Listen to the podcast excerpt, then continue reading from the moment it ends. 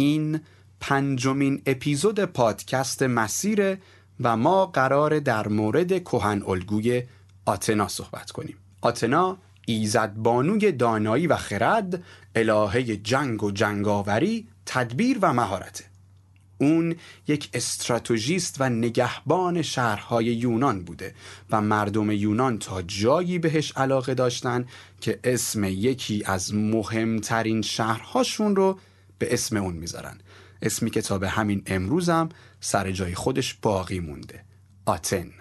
در افسانه ها اومده هنگامی که متیس مادر آتنا باردار بوده گایا خدای خدایان به زئوس هشدار میده که این فرزند که می‌شد فرزند خودش اگه پسر باشه تو رو از سلطنت خل می‌کنه و اگه دختر باشه از نظر خرد همتای خودت میشه. زئوس هم که خودش قبلا سابقه داشته پدرش رو از سلطنت خل بکنه که توی اپیزود خودش به این موضوع کامل پرداختیم از این پیشگویی میترسه و همسرش رو با یه حیله تبدیل به حشره می‌کنه و میبلعه همسرش رو یعنی می‌خوره همسرش رو.